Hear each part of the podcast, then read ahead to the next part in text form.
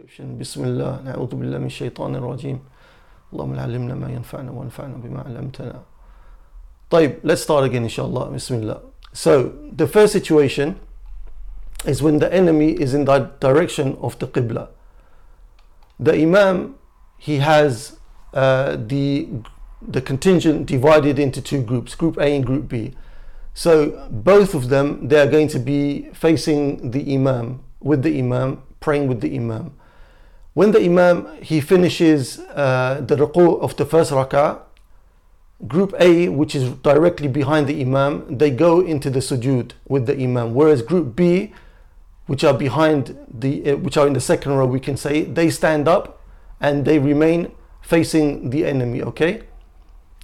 Um, when the Imam he is making sujood with group A, then uh, group B stands is, is standing up, remaining standing up. Once the uh, Imam has got up with group A for the second rak'ah, then group B they go into the sujood and they make their sujood. When they finish their sujood, they get up and they swap places with group A. So group B, which was behind uh, the Imam and the first line of soldiers, they now swap with the first line. Okay, they go into the position of group A. And then what happens? The Imam he prays with them the second rak'ah. They all make ruku together, and then the line which is closest to them, which is now group, group B, closest to the Imam, they make sujood with the Imam. But group, the second group, which was group A, after they had changed, they don't make sujood with the Imam. They uh, remain waiting until the Imam and the first group has made sujood. When sujood is made by the Imam and the group which is closest to him, then the group which is behind, they then make sujood and then they all both groups they finish the tashahud and the taslim with the imam. This is the first description, right? Another description is if the enemy is not in the direction of the qibla. The enemy can be any direction. so what the imam he does again, he divides them into two groups. So one group he will pray with and the other group will be standing facing the direction of the qibla. So the Imam he prays with the first group, one rak'ah, complete rak'ah. He stands up and he waits for the group that is praying with him to finish their second rak'ah by themselves to make the shahud and make the taslim. Now this group goes and then takes the place of the group that are facing the enemy protecting the contingent. The second group now comes and joins the Imam and they pray with the Imam uh, the second rak'ah of the Imam, but for them it's going to be the first rak'ah. And so when the Imam he's prayed the second rak'ah, he waits in the tashahud position, and this group B, the second group, they pray the second rak'ah for themselves, and then they join the Imam in tashahud, and both the Imam and this group they make uh, taslim together. So in this situation, the second situation, uh, one group has prayed the first rak'ah with the Imam, then they completed the second rak'ah for themselves, and they went and took over from where the other group was facing the enemy, and the Imam was waiting in the standing position. He was waiting in the standing position in the second, second rak'ah. So the second group they came and they prayed the second rak'ah with the Imam, but for them it was the first rak'ah. The Imam he remained standing and uh, uh, waiting for them. Once he prays a rak'ah with them, he goes into tashahud. Uh, the second group they get up and they make the second rak'ah for themselves and then they rejoin the imam in tashahud and both the imam and the second group they make tashahud and taslim with the imam. This is the sifa chosen by imam ahmad imam shafi'i. One of the reasons imam ahmad rahimahullah ta'ala he chose this sifa was because this is in accordance with the ayah that we recited first from surah nisa and it's also uh, narrated authentically by ibn abi uh, Hathma in Bukhari and Muslim. So this was the sifa that Imam Ahmad chose. And as Sheikh Fahad al-Mutiri mentioned, that there has to be at least three people in each group for this uh, to take place, for them to be divided into two groups. طيب. These are the two main descriptions that I mentioned. There are other descriptions. One of them is that the Imam he prays with both groups uh, one rak'ah. Okay, He prays with both groups one rak'ah and each of them they finish off the second rak'ah by themselves and this is done uh, of course uh, by themselves another description is that the Imam he prays with both groups two rak'ah. So he prays with group A two rak'ah, then they make taslim and they go off. And the other group comes and they pray two rak'ah with the Imam and they make taslim with the Imam. So what ends up happening as a conclusion is that the Imam he prays four rak'ah but with one taslim. Okay? So he ends up praying with both groups, two rak'ah, and for the Imam it's four rak'ah with one taslim. And like we said, there's altogether around six or seven descriptions. I'm not going to mention them all, but the one that we mentioned of Abi Hathma, uh, that was the one which was uh, chosen by Imam Ahmad, and Allah subhanahu wa ta'ala knows best. The author he says ويستحب أن يحمل معه في صلاتها من السلاء ما يدفعه به عن نفسه ولا يثقله كسيف ونحوه.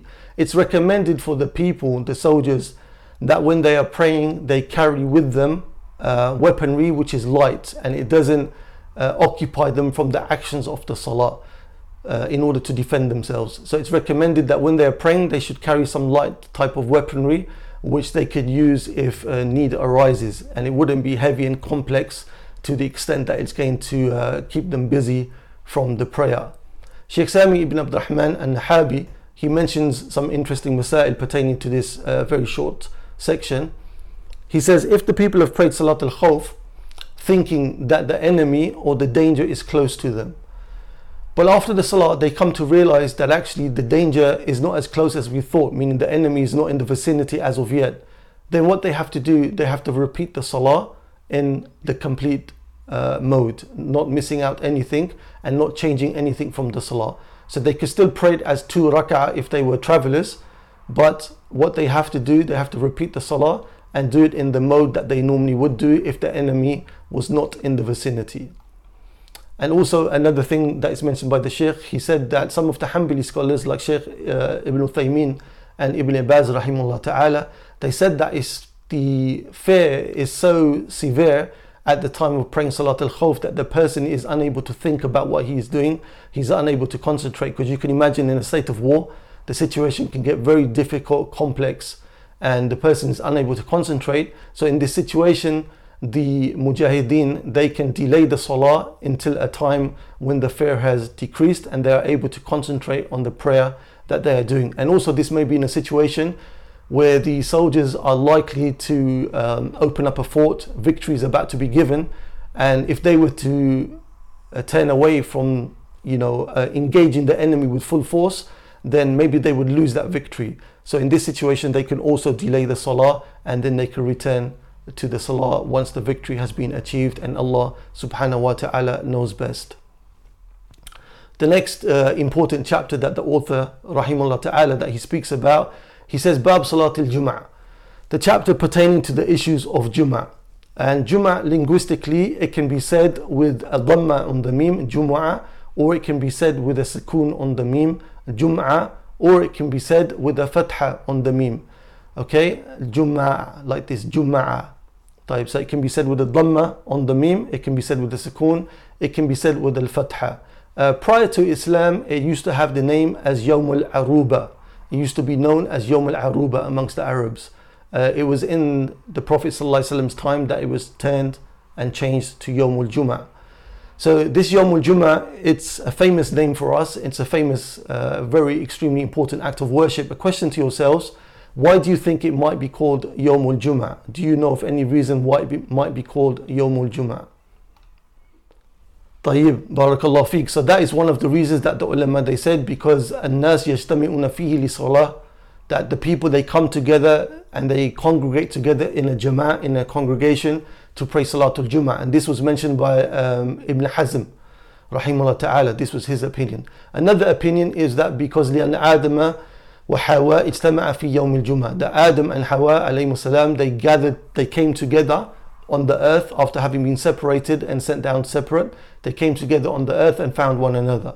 Okay, so the coming together is the meaning which is common uh, in all explanations. And this was mentioned by Ibn Hajar al-Asqalani, rahimahullah ta'ala. Another meaning is that uh, Ka'b ibn Lu'ay, uh, prior to Islam, he used to be a chieftain, well respected. He would gather the people uh, from amongst the tribes of the Quraysh, etc., and he would remind them about the importance of uh, taking care of the Kaaba and the vicinity of the Haram. and he would also remind them that there was a prophet which is soon going to be sent. And the fourth reason given by many of the scholars is that لأن خلق آدم جمع فيه that on this day the creation of Adam from the various parts of the earth were brought together and Adam alayhi salam he was created and this uh, is an athar there's an athar there's a narration pertaining to Abu Huraira radiallahu anhu on this topic in any case all of them they have to do with the gathering of people uh, on this day. And for us, Salatul Jummah, when the community comes together to worship Allah subhanahu wa ta'ala, then it has the meaning of gathering. Okay, so its directives are found in the Quran and the Sunnah.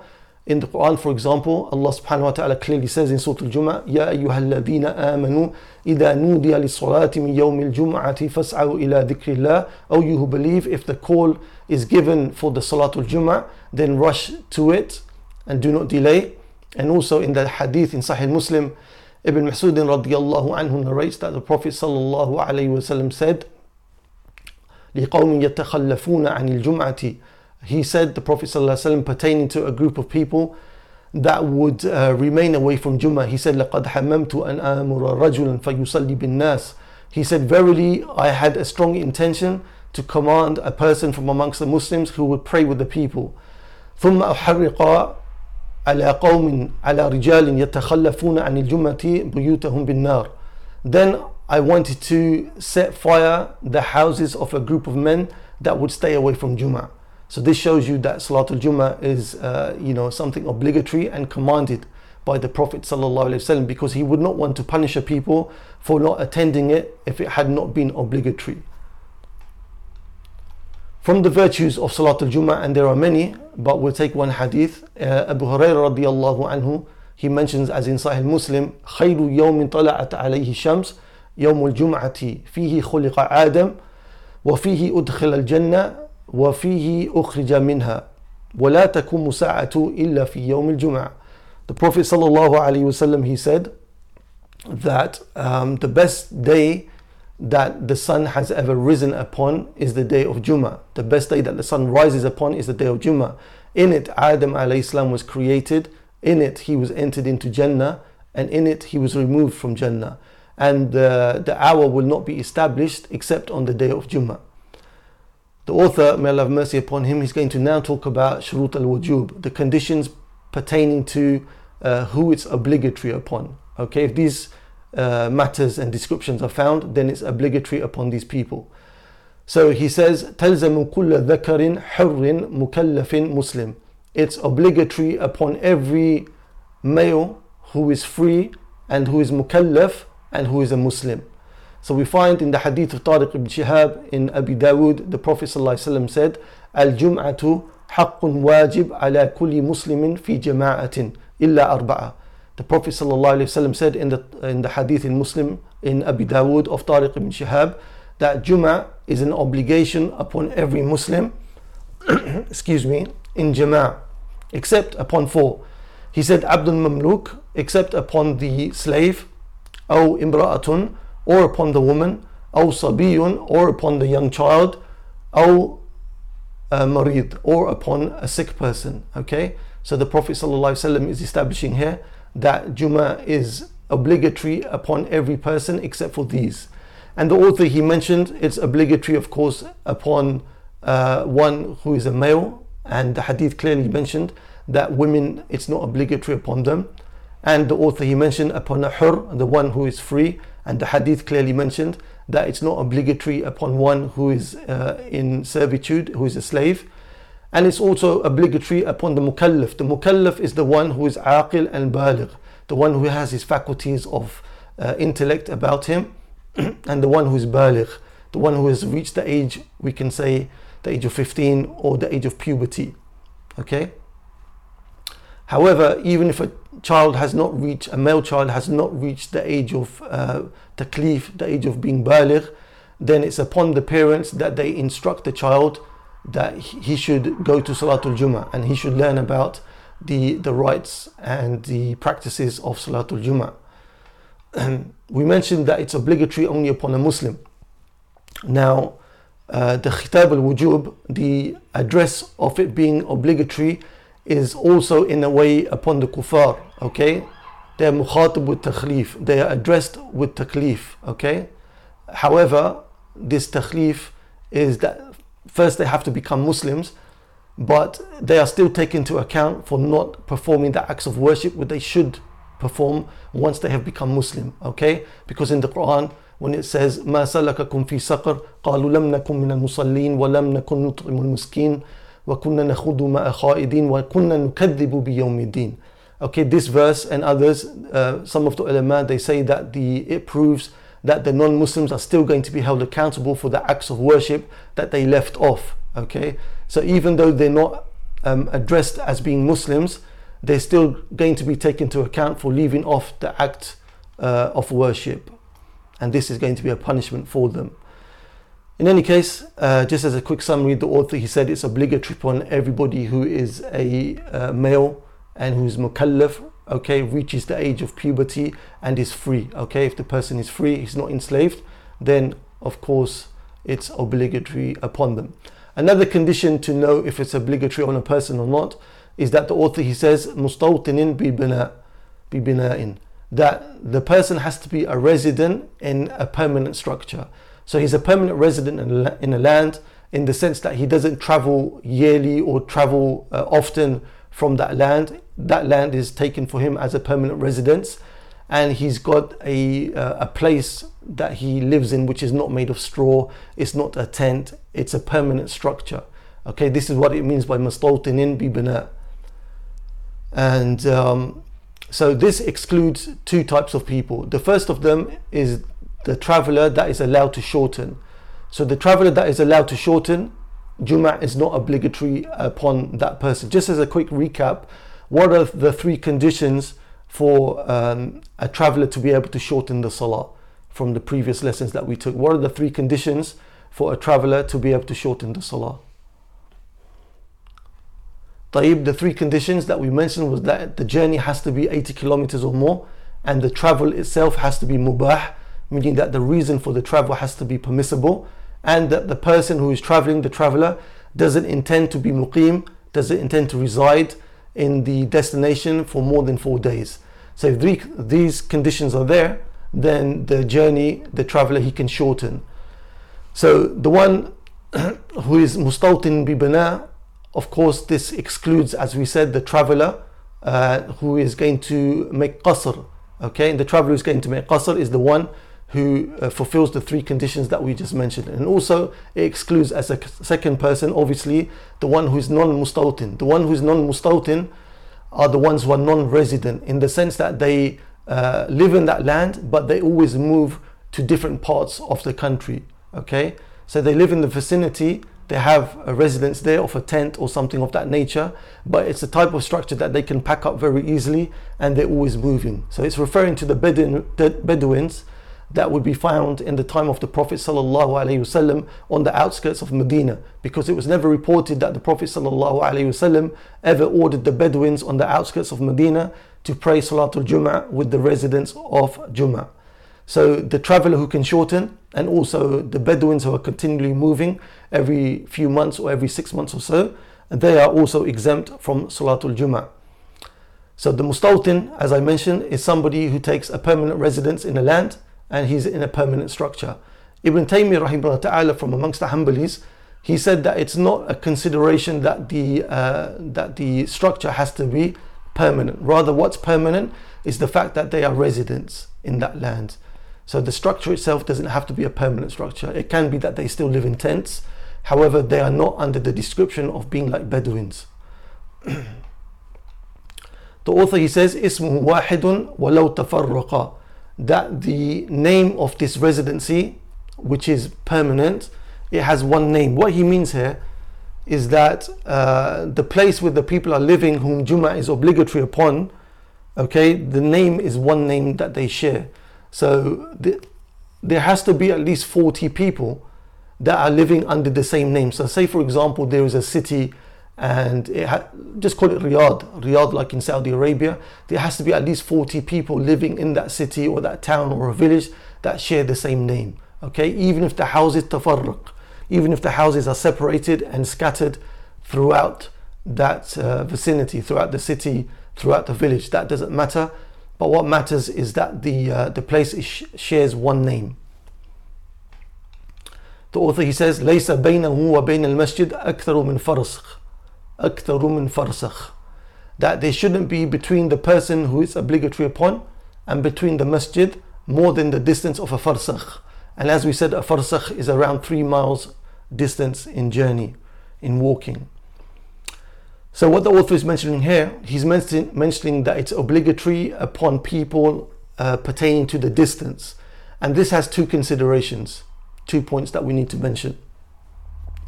The first of them is that if somebody is within the balad, they're within the city or they're within the town or the village. Now, this city, town, or village can be a huge uh, village, town, and city, right? So, between the person and the masjid, they may be up to 10 kilometers or maybe 15 kilometers. But that is not a consideration, meaning to say that no matter how far the person is from the masjid where the Jummah is going to be established, as long as they are in, within the confines of the city or the town or the village, then Jummah is obligatory upon that person, right? Wherever what the author was specifically speaking about was saying that if a person is outside the city or the town or the village, he lives outside the border of the town, city, or village, then if between this person and the closest masjid within the village, town, or city is a farsakh, is three miles or more, then it's not obligatory upon this person. However, it, if it is less than three miles, if it is three miles or less, then it is obligatory upon the person. So if a person lives on the outskirts of a city or a village or a town, and between him and the closest masjid in that town, city, or village is three miles or less, then it's obligatory upon that person to attend that masjid and to pray Jummah there. And the dalil for the tahdid bil farsakh the evidence for the establishing the distance of being one farsakh as being that which is obligatory is taken from the same verse which shows that Jummah is obligatory. Ya أيها الذين آمنوا إذا نودي للصلاة من يوم الجمعة فاسعوا إلى ذكر الله. Oh, you who believe, if the call is given to the Salat al Jummah on the day of Jummah, then race to performing Jummah. So the author, the ulama, they say that the call to prayer on a normal day, which is not windy and you don't have a lot of noise, it's a silent day, the wind will carry the uh, call to prayer from a, a, normal person for the distance of three farsakh at least.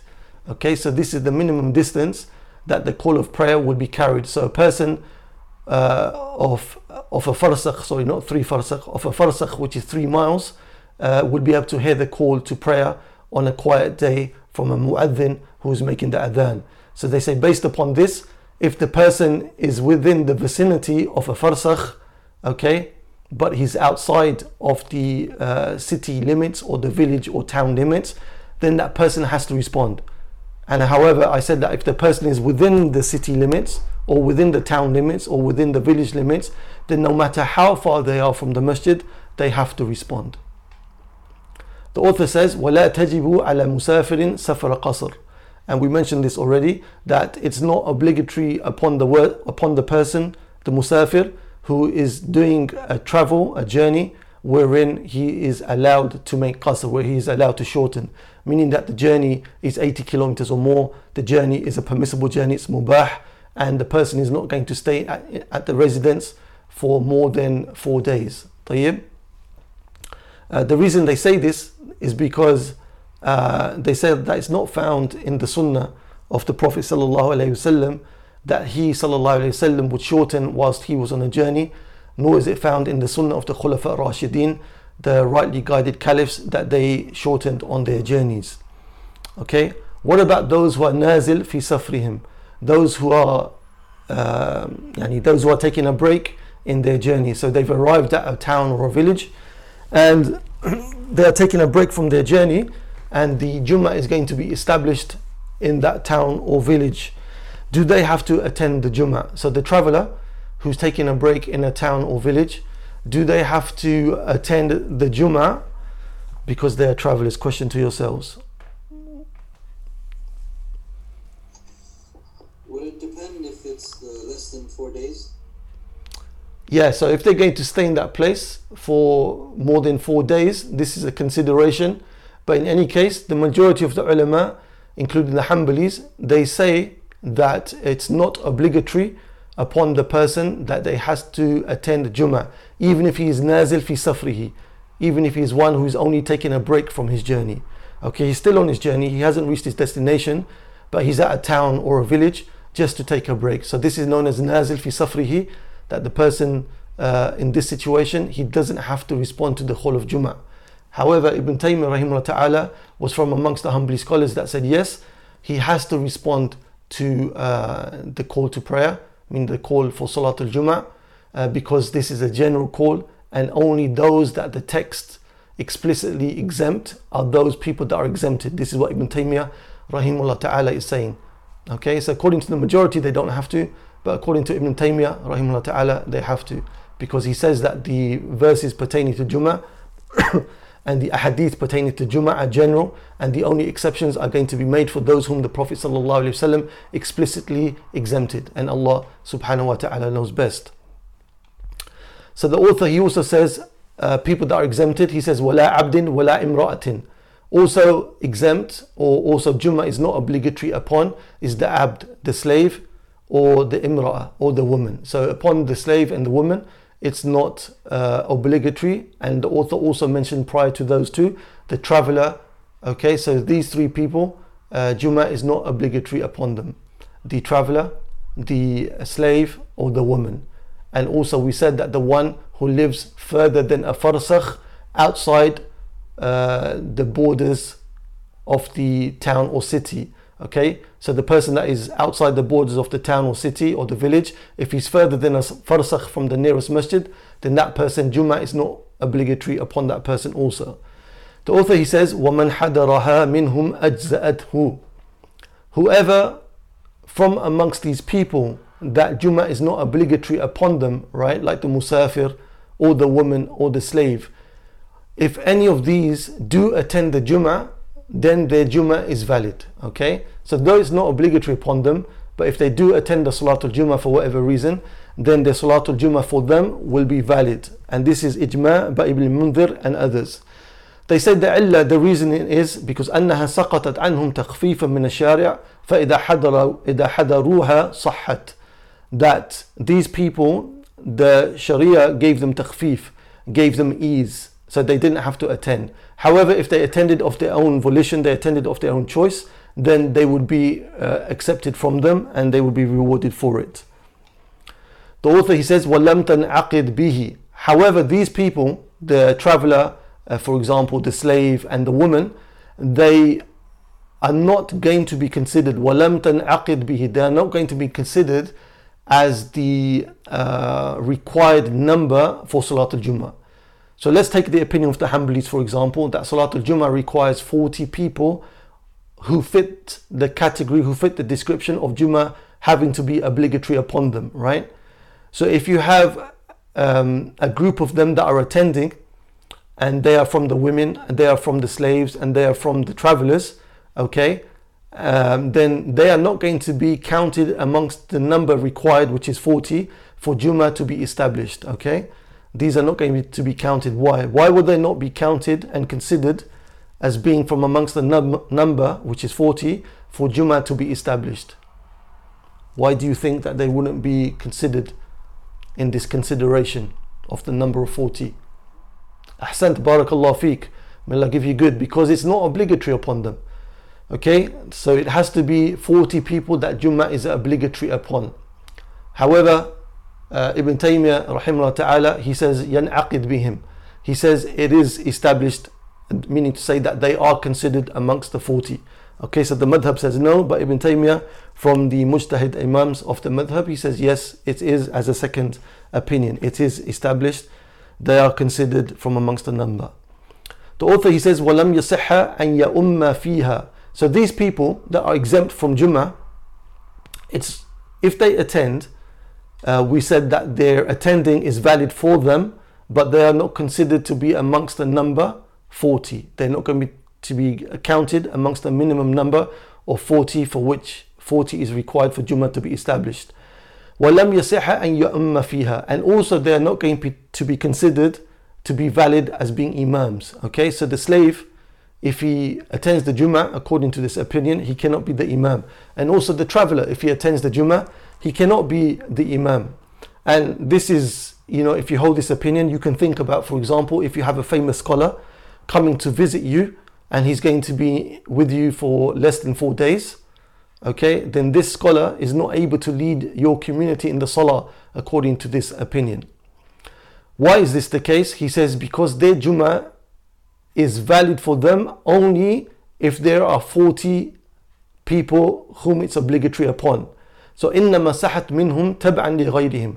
So their Jummah, these whom are exempt, meaning the slave, the woman, and the traveler, these their Jummah is only valid for them as long as there are a group of people, uh, 40 or more, that Jummah is obligatory upon them. So their Jummah, the ones who attend from amongst the women, the slave, and the traveler, their Jummah is only going to be valid if you if they find 40 upon whom uh, Jummah is obligatory. So it cannot be the case that these three can lead those uh, others in Salah. Why? Because these three, their Jummah is only valid by the presence of the 40 and therefore they these three cannot lead uh, those whom they need to make their Jummah valid in the Salah. I hope that's clear inshallah. إنما صحت منهم تبعا لغيرهم. Their Jummah is only valid because they are following uh, those or they are part, they are now uh, with the group who Jummah is obligatory upon. Right? So if that group wasn't there of the 40 that uh, uh, Jummah is obligatory upon them, then these three who were excused, their salah wouldn't be valid. Uh, Salatul Jummah wouldn't be valid. So therefore they cannot lead them in the salah. The author he says, وَمَنْ سَقَطَتْ عَنْهُ لِعُذْرٍ وَجَبَتْ عَلَيْهِ وَانْعَقَدَتْ بِهِ And whoever Jummah is removed from due to an excuse. So he's not talking now about the traveler or the woman or the slave, okay?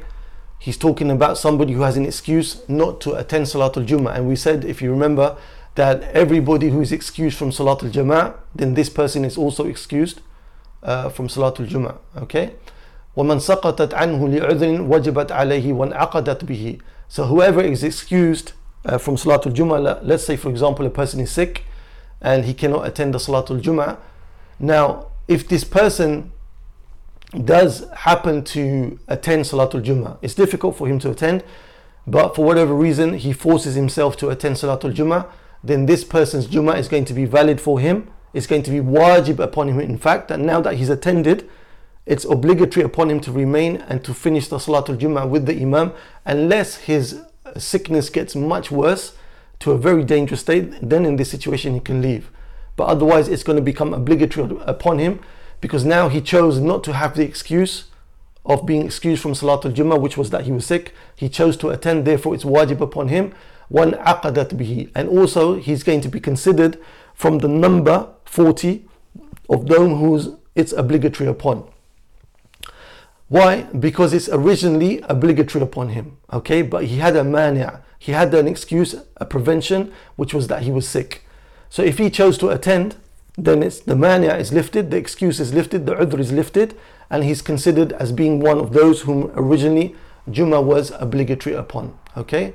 So the difference between him and the musafir and the slave and the woman is that upon the musafir, the slave and the woman, uh, Jummah is not aslan obligatory upon them. Jummah is not obligatory upon them. Whereas the sick person, Jummah is aslan, is originally uh, obligatory upon him. However, he had an udhr, he had an excuse but he still came to the masjid therefore his excuse was lifted so now it's wajib upon him and also yanaqid bihi and also he's considered as being one of the 40 uh, required for Jummah to be established as mentioned by Sheikh Ba Jabir and others طيب uh, nah.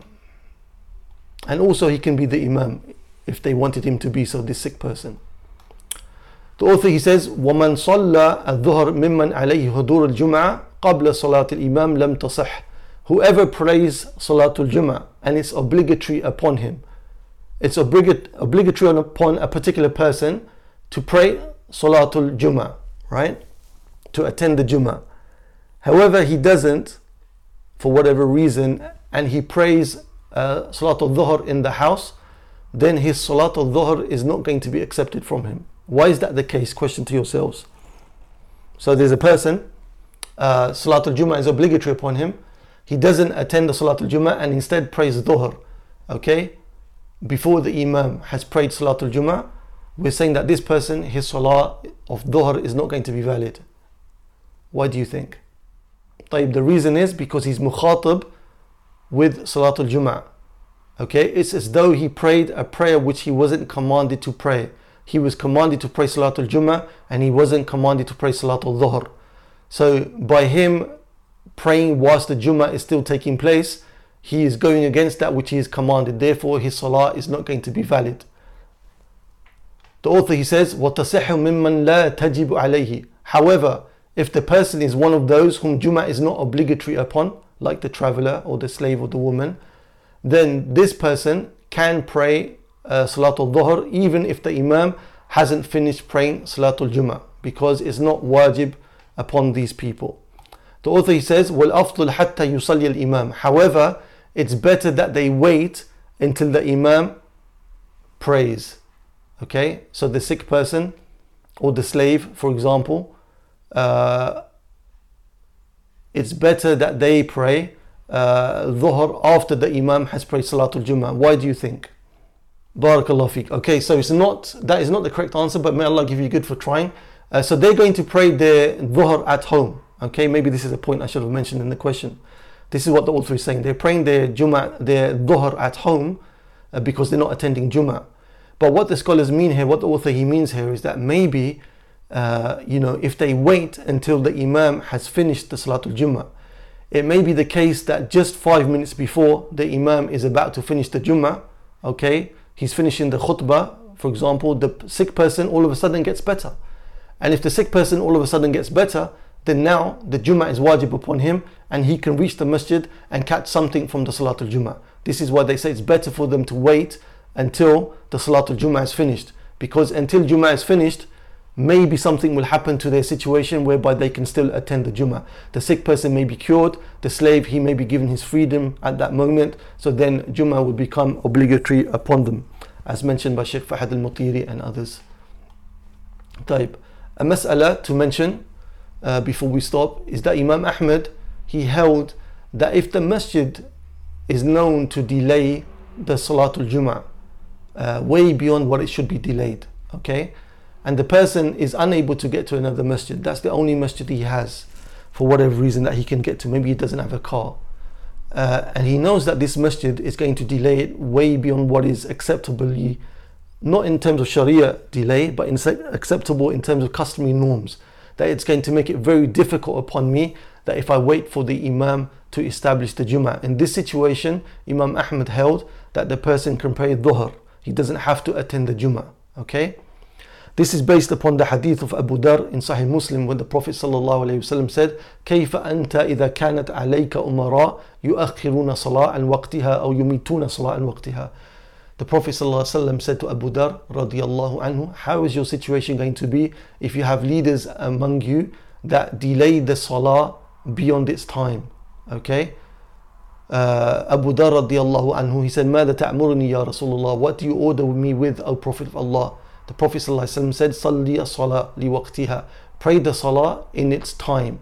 Uh, فإن أدركتها معهم فصلي فإنها لك نافلة.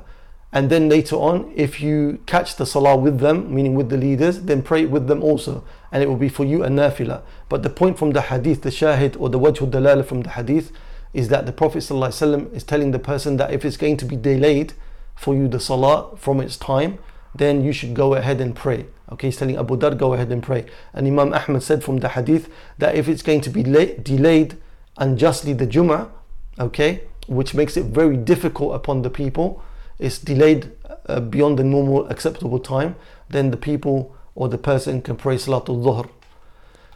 The author he says, وَلَا يَجُوزُ لِمَنْ تَلْزَمُهُ السَّفَرْ فِي يَوْمِهَا بَعْدَ الزَّوَالِ He mentions a very important point here, which is pertinent to many people. He said, it's not allowed if a person is from those whom Jummah is obligatory upon, it's not allowed for them to make a journey on the day of Jummah after the Zawal. Okay? after the time when the sun is in the after the time of Dhuhr has come about because that now is the time the Jummah is going to become obligatory upon the person okay everybody agrees they have differences of opinions but they agree that this is a time where Jummah becomes obligatory upon the person to pray so the person is not allowed to take undertake a journey if Salatul Jummah is obligatory upon him after the time of Zawal because that is when the adhan is going to be given for Salatul Jummah.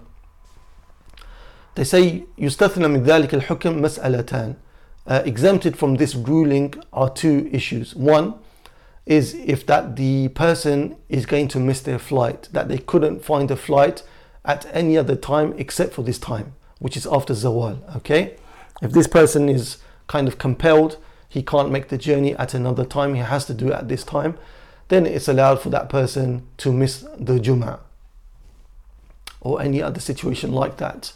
The second istithna, the second exemption that the ulama they mention is if that a person knows that the call to Jummah is going to be given and he's going to travel. However, he knows that on his travel very soon he'll come to a stop and the people will be praying Jummah there and he will be able to catch the Jummah with them. If he knows that's going to be the situation, or, for example, he knows that once he gets to the airport, there's going to be Salatul Jummah at the airport, right? Maybe there's a group of travelers that he's going to meet.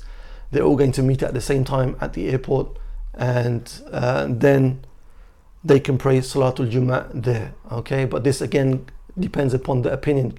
Uh, can travelers pray, pray Salatul Jummah or not?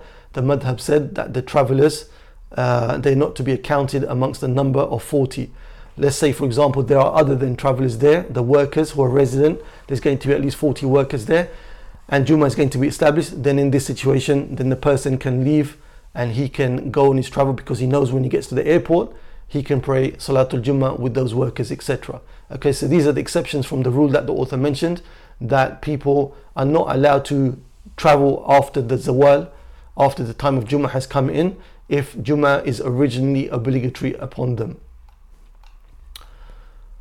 طيب so with regards to traveling before Zawal on Yawm al-Jum'ah the mashhur opinion in the madhab is that it's allowed but it's makruh this kiraha okay it's disliked it's allowed but it's disliked okay why is it disliked Because though it hasn't become obligatory because it's not the time of zawal the person knows that he's going to miss Jummah and he's going to miss a huge amount of rewards so it's something which is makruh okay and the evidence that allows the person to travel is found in the Musannaf of Ibn of um, Razak, the Musannaf of Abd Razak and the Isnad Sahih.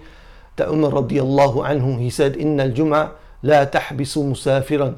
That Jum'ah doesn't hold back a traveler. فَخْرُجْ مَا لَمْ يَحِنَّ الرَّوَاحِ That go, travel, as long as the time, the call to prayer is not going to be established. So this means that the person before the time of Zawal if it's Yom al Jummah and he needs to travel, then he can do so, but there's going to be kiraha. It's going to be disliked, okay, because of the rewards that he's going to miss by missing out Jummah. Question to yourselves when might it be haram for this person to travel before Zawal? Not after Zawal, before Zawal. So a person, we're saying that a person can travel, okay, but it's going to be makruh. However, there may be a situation that before Zawal for this particular person it's going to be haram for him to travel. And the issue is pertaining to the issues that we have taken for Salatul Jummah. Any idea why? Why it might be haram for this person? Barakallah fik. Yeah, if he's not able to catch Jummah on his way somewhere, then yes, as we said, that is one of the exemptions, right? That the ulama mentioned. So that would mean if he's not able to do that, then he's not exempt from from uh, the Jummah, so it would be haram for him. Yes, but that wasn't what I was thinking. Jazakallah khair. But that's the correct answer. So what, what I was referring to was that if this person, okay, sorry, no, what you've mentioned is uh, after.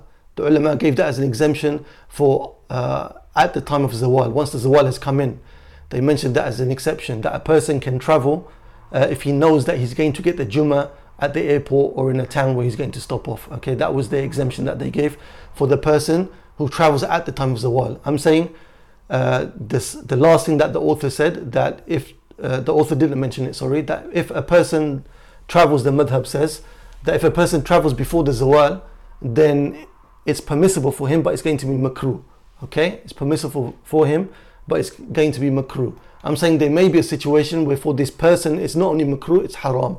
The situation is that in his town or village or city, for whatever reason, there's only 40 people upon whom Jummah is obligatory upon. So all of the others, they may be slaves, they may be women, they may be travelers, right? And uh, Jummah is not obligatory upon those people. And we said that even if they attend, they do not constitute the number of 40 which is required because the 40 that is required has to be those that Jummah is obligatory upon. So this man that is traveling now before the Zawal, in a normal situation, it will be just makruh upon him, just disliked. However, in this situation, it's going to be haram. Why? Because this person is the 40th person. Okay, so he's leaving behind him 39 people whom Jummah is obligatory upon them. And so they cannot establish Salatul Jummah without him, and he knows that. Okay? So in this situation, the ulama they said that this person is going to be haram for him to travel because it means that the other 39 people they won't be able to establish the Salatul Jummah without him. And of course, this is in a situation where it's not an emergency upon the person and that he's compelled to travel. Uh, Allah subhanahu wa ta'ala knows best if that which was correct, it was a gift from Allah subhanahu wa ta'ala. The many mistakes and shortcomings were from myself and shaitan. I ask Allah subhanahu wa ta'ala to increase us in knowledge and good and to make what we do heavy in our scales of good deeds, to make us sincere, only doing this for His sake. Ameen. We'll stop here. This was the um, uh, section pertaining to the uh, uh, the wujub, the shurut al wujub, the conditions of Jummah being obligatory. Next week we'll start upon the section which pertains to the conditions of Jummah being uh, valid, uh, al of the validity of Juma. What are the conditions for Juma to be valid? Okay. If you have any questions, uh, then feel free, inshallah.